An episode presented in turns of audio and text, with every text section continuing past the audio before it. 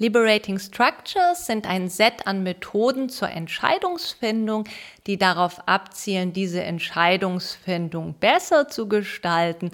Ähm, selber sprechen die Macherinnen und Macher auch davon, die Entscheidungsfindung zu revolutionieren.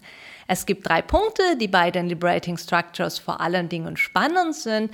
Erstens ist es so, dass sie es tatsächlich ermöglichen, dass alle sich sehr gut und sehr konstruktiv beteiligen können mit ihren jeweiligen Bedürfnissen, ihren Ideen, ihren Erfahrungen.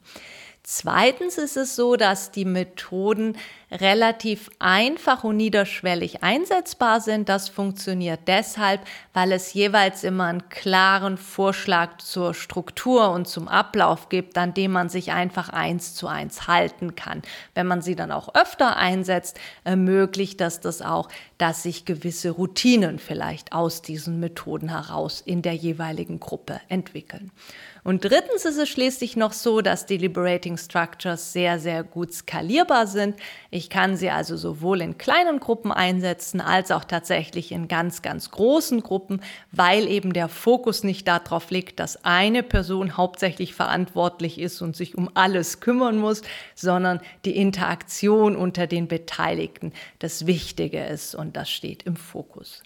Um das Ganze ein bisschen konkreter zu machen, kann ich vielleicht noch eine Methode als ein Beispiel vorstellen von den Liberating Structures.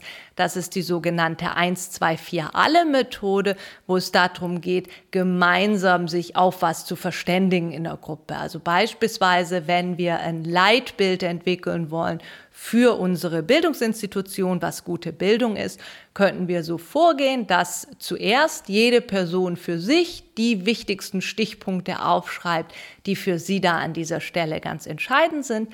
Im nächsten Schritt würde sich dann jede Person einen Partner oder eine Partnerin suchen. Man gleicht ab, was man jeweils aufgeschrieben hat und versucht zu einer gemeinsamen Sache zu kommen.